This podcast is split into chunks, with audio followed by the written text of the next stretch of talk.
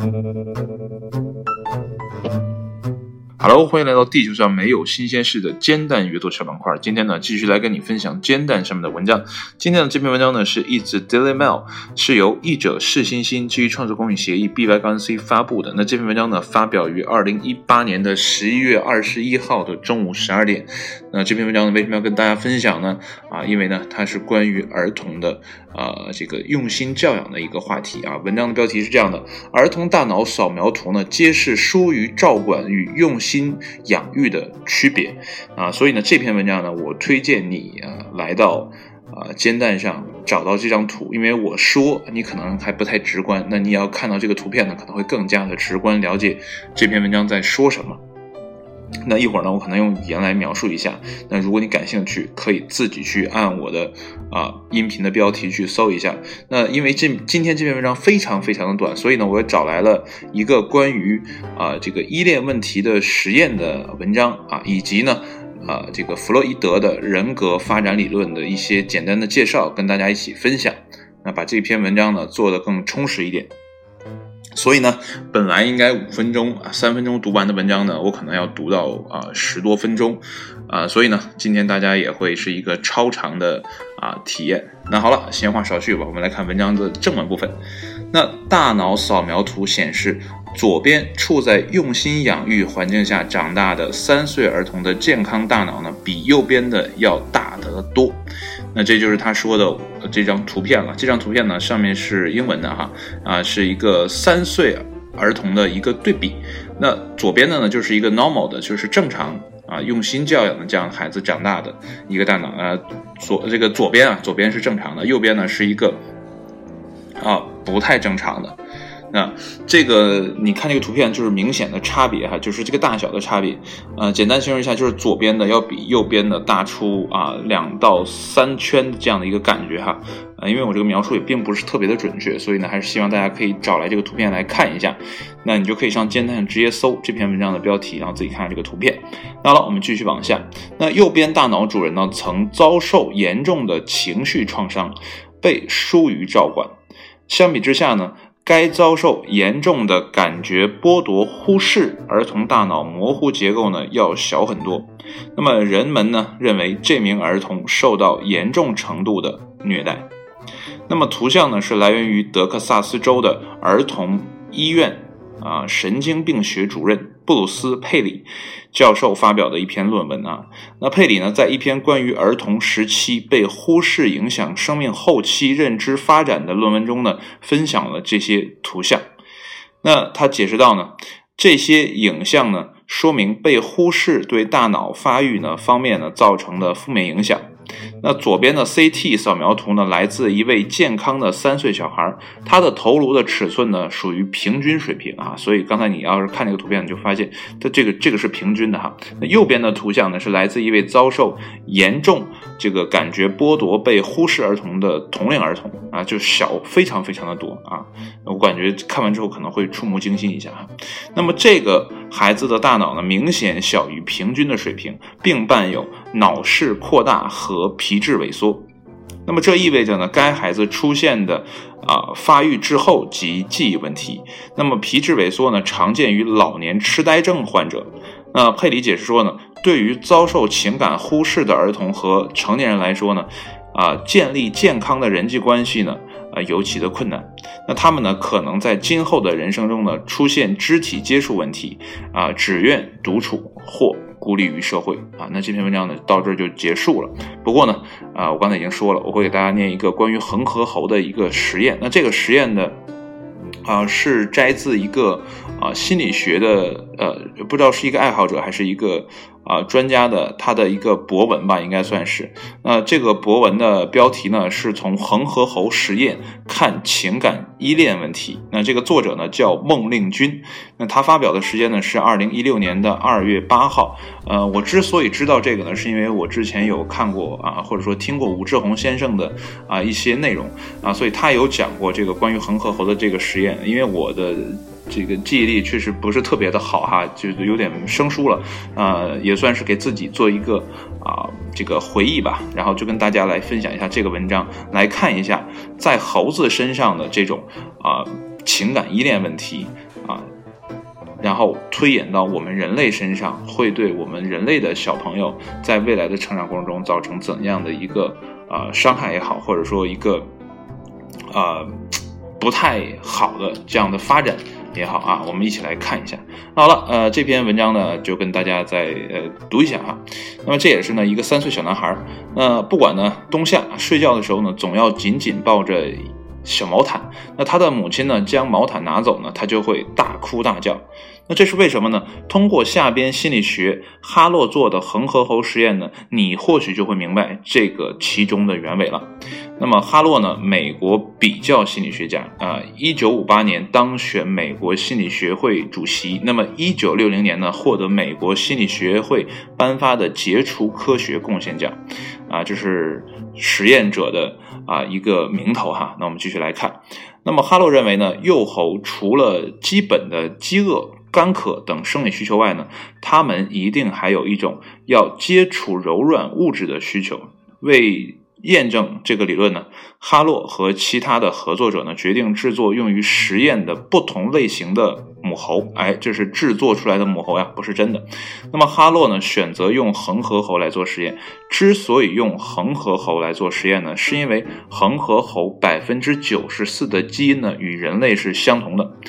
那接下来就是一个实验的过程了哈。那他们呢制作了第一只代理母猴，是这样的啊，用光滑的木头做身子，用海绵和毛织物呢把它捆绑起来。那么在胸前呢安装一个奶瓶，那么身体内呢还安置了一个提供温暖的灯泡。啊，这是一个其实是一个很粗糙、很简易的啊人工母猴啊。然后呢，他们又组装了另一只。不能提供柔软舒适环境的代理母猴啊，这就是一个对比。那么这只母猴呢是由铁丝网制成的，那么外形呢与木质母猴基本相同啊，那以便呢使幼猴用呃这个用接近木猴的方式来接近它。那么这只铁丝母猴呢也安装了这个喂奶的乳房啊，而且呢也能提供热量。那这个差别就在于啊铁丝的母猴不柔软，而且呢。你知道铁的啊，是这样的，这是一个对比。那换句话说呢，这只铁丝母猴与木质猴相比呢，除了啊在被哈洛称为的接触安慰的能力方面有差异外呢，其他方面是一样的啊。然后呢，研究者把这些人造母猴呢分别放在单独的房间里，那么这些房间呢与幼猴的笼子相通。那八只幼猴呢被随机的分成两组，那么一组呢。由木质母猴喂养啊，用奶瓶哈。那么另一组呢，由铁丝母猴喂养，哎呀，也提供奶。那么哈洛呢，企图将喂养的作用与这个接触安慰的作用分离开来。那他把猴子啊放在了笼子里，并记下在出生后的啊前五个月中，幼猴与两位母亲，这个母亲是打引号的啊，直接接触的时间问题。那么结果令人惊讶。那么最初的实验中呢，所有的幼猴与两只的代理母猴都是有接触的。那么其中一半的幼猴呢由木质母猴喂奶，另一半呢则由铁丝母猴喂奶。那么现在呢，你可能已经猜到了，那么幼猴呢偏爱的是由这个呃绒布包裹的。木质母猴，但令人惊讶的是呢，这种偏爱程度呢趋向于极端，甚至呢对那些由铁丝母猴喂养的幼猴而言呢也是如此。那么经过最初几天的呃调试后呢，无论哪只母猴供奶，所有的幼猴几乎整天与木质母猴待在一起。那么甚至呢是由那些。啊，不是室友啊，是甚至那些由铁丝母猴喂养的幼猴，他们为了吃奶才迫不得已的离开木质母猴。那么吃完后呢，便迅速返回到木质母猴这里。那分别由木质母猴和铁丝母猴喂养的两组猴子的行为呢，特征进一步证明接触安慰的重要性。虽然呢，两组猴子食量同样大。体重的增长的速度呢，也是基本相同，但由铁丝母猴喂养的幼猴对牛奶呢是消化不良的，而且呢经常的腹泻。那这说明呢，缺少母亲的接触安慰，使幼猴产生了心理上的紧张。那么恐惧物体的实验呢，进一步证明幼猴对木质母猴的依恋。那每当幼猴发现自己正面对一些害怕的事物时呢，它们便很快地跑向木质母猴，并抱住它以获得安慰的保护。那么随着幼年的这个猴子年龄的增长。啊，这种反应变得更加的强烈。另外呢，无论是铁丝母猴喂养的幼猴，还是木质母猴喂养的幼猴，其反应没有差异。当它们害怕时呢，都会跑到绒布包裹的代理母猴那里寻求安全感。那么，二十世纪五十年代后期呢，哈洛及其同事呢，把一个刚出生的啊这个婴猴啊，放进了一个隔离的笼子中养育。并用了两个假猴子代替真母猴，那这两个代替的这个啊母猴的啊，分别是那种铁丝和绒布做的。那么铁丝代理母猴那个胸前呢，有一个可以提供奶水的装置。按哈洛的说法呢，一个是温柔的、温暖的啊柔软温暖的母亲，一个呢是有着无限耐心、可以二十四小时供奶的母亲。那么刚开始呢，这个婴猴呢多围着这个铁丝母猴，但很快的几天后呢，令人惊讶的事情就发生了。那么婴猴呢只在饥饿时呢才到铁丝代理母猴那里呢喝上几口奶水，那么其他更多的时候呢都是由这个绒布的代理母猴呢啊待在一起。那么在受到不熟悉的物体啊如。呃，一只木质的大蜘蛛网的威胁时呢，会跑到绒布代理母猴身边，紧紧地抓住它，似乎呢，布猴呢会给它更多的安全感。那么哈洛的这一代母，呃，这个是啊，我看有没有少字哈。哈洛的这一代母养育实验啊，就是用代理母猴养育的这个实验结果出现了一些问题。那么由于这个绒布代这个代理母猴的啊，抚养大的猴子呢，不能和其他的呃猴子一起玩耍，那么极其的孤僻。那么性成熟呢之后啊，不能交配。于是呢，哈洛对实验进行了改进，制作了一个可以摇摆的绒布袋母啊，这他就给缩写了哈，就是代理母猴。那么，并每天都会有一个半小时的时间和真正的猴子在一起玩耍。这样哺育大的猴子呢，基本啊就正常了。啊，这是他改进的一个实验。那么这有一个实验的结论哈。那母猴是否满足幼猴的饥饿、干渴等生理需求呢？并不是幼猴依恋母猴的。第一影响因素，那么接触安慰呢，在幼猴对母猴产生依恋的过程中呢，有更重要的影响。那么缺少身体接触的安抚会使幼猴承受巨大的心理压力。那么实验证明了，呃，接触安慰对生物体获得心理安全感和激励这个力量啊的重要性。那么幼子呢，不仅向母亲寻求食物与安全，那么更向母亲呢寻求关爱。接纳，那等到母亲的关爱对正常的心理成长，包括啊性心理成长，都有非常重要的作用。同时呢，证明了爱存在三个变量：触摸、运动、玩耍。如果呢你能提供这三个变量，你就能满足一个灵长类动物的全部需要。那么哈洛的发现呢，对当代的育儿理论呢产生了极大的影响，许多孤儿院、社会啊服务机构、爱婴产业。都或多或少的依据哈洛的发现呢，调整了自己的关键政策。那部分呢是因为哈洛的缘故。那么医生呢现在知道，将新生儿要直接放进母亲啊，放在母亲的肚子上。那么孤儿院的工作人员呢知道，仅仅向婴儿提供奶瓶是不够的，还必须抱着婴儿呢来回的摇动啊，并且呢要对其微笑。那么根据保罗麦啊，就是麦克里恩的。啊，人脑三位一体理论，人的边缘系统中的情感中枢的作用呢，永远是在新皮质中的啊作用之上的。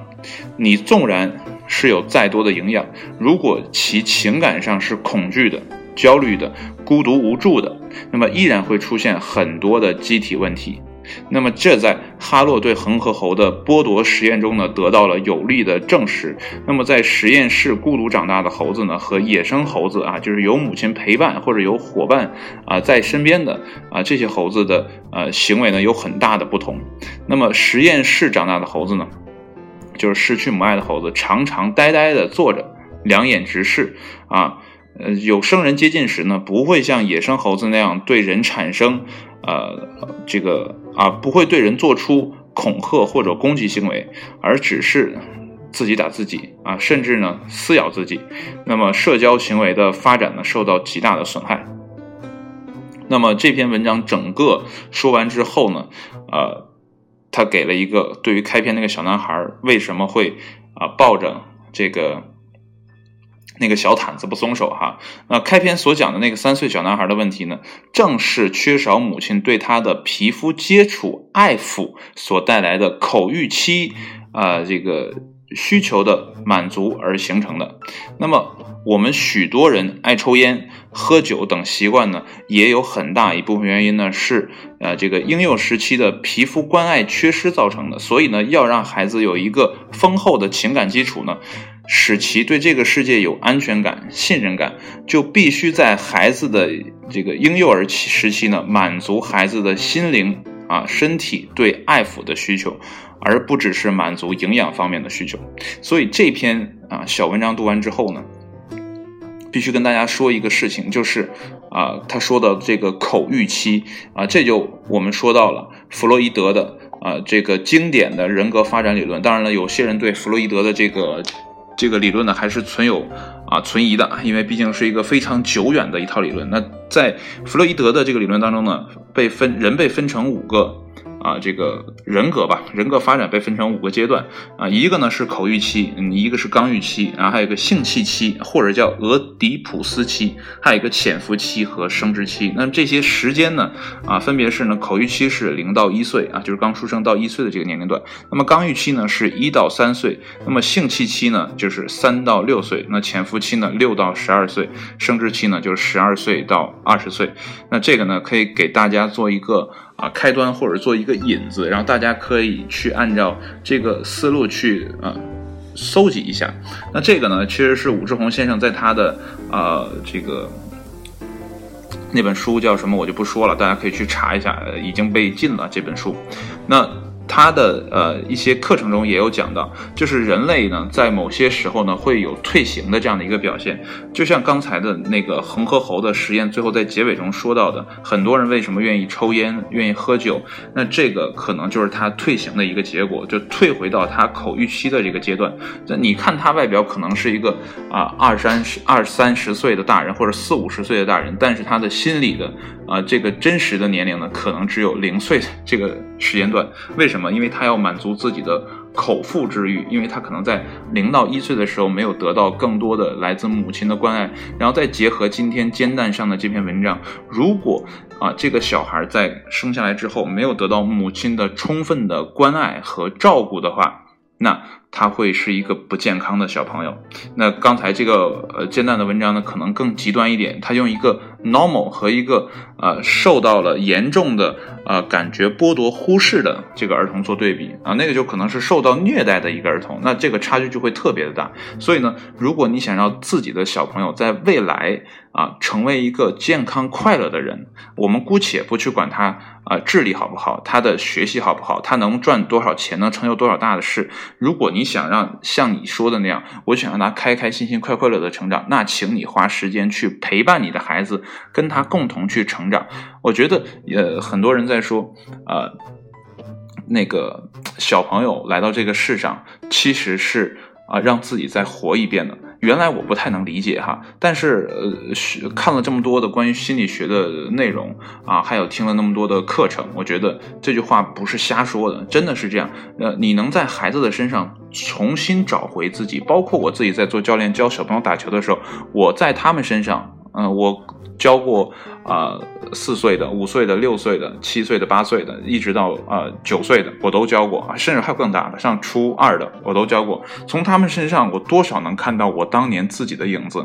我记得那个是啊一一个王子说的，呃，他说是他是这么说的啊，我从我老师那里学到很多，我从我的朋友那里学到更多，而我从我的学生那里学到是最多的。那这句话其实给我一个深深的啊这个触动，就是说我们的孩子也有可能是我们的学生啊。你换一个角度去思考这个问题，很有可能他就变成你的学生，因为你在潜移默化的教他一些关于人生道理啊，他的呃这个人生价值观的东西，所以你在某些方面也是他的老师。就像我们俗话说的哈，呃，这个每一个人的第一任老师就是家长，所以身为一个家长，不是简简单单的说，哎，我们啊每天很辛苦的去赚钱养家糊口，我们已经很没有精力了。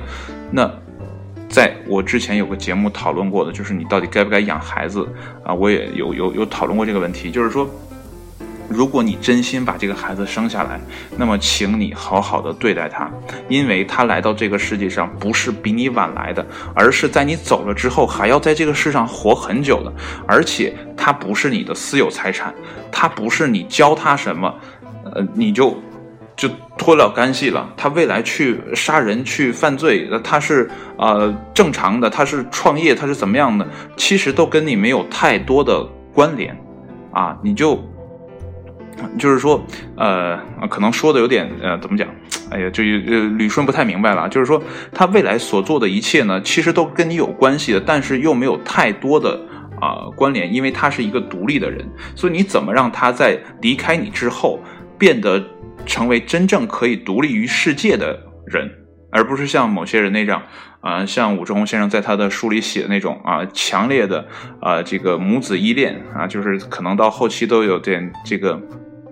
那个词我记不太清了，就有点，啊，就是怎么讲，就是互相沉迷在那种感觉了，出不来了，就是啊，掉进去了那种感觉。那个词我真的想不太起来了，尤其这个做。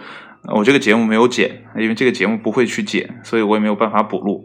就是说，大家可以去看一下呃武志红先生的一些啊文章或者书籍。当然了，有些他的理论呃有可能会有一些偏激，但是这个你就要博采众长，自己去看哪些可能更适合你，对吧？你也要自己去综合这些啊大家的理论啊，就是这些心理学家或者其他人的一些理论，然后变成自己的。但我觉得无论是谁说的啊。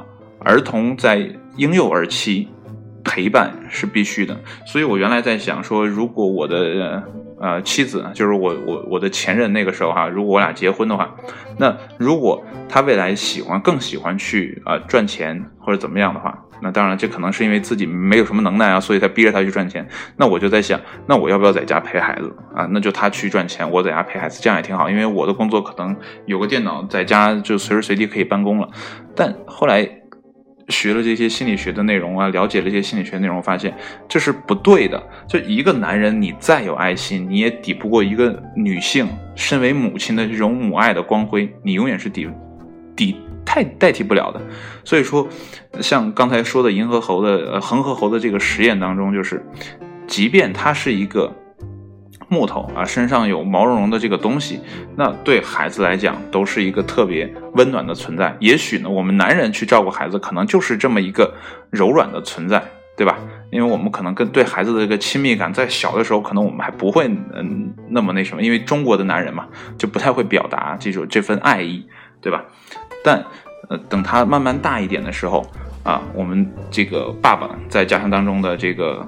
啊，就要有存在感了。如果你再不刷存在感，未来呢，就是儿子，尤其是儿子，就会跟母亲处在一个变态共生的啊这样的一个逻辑里面，他是跳不出来的。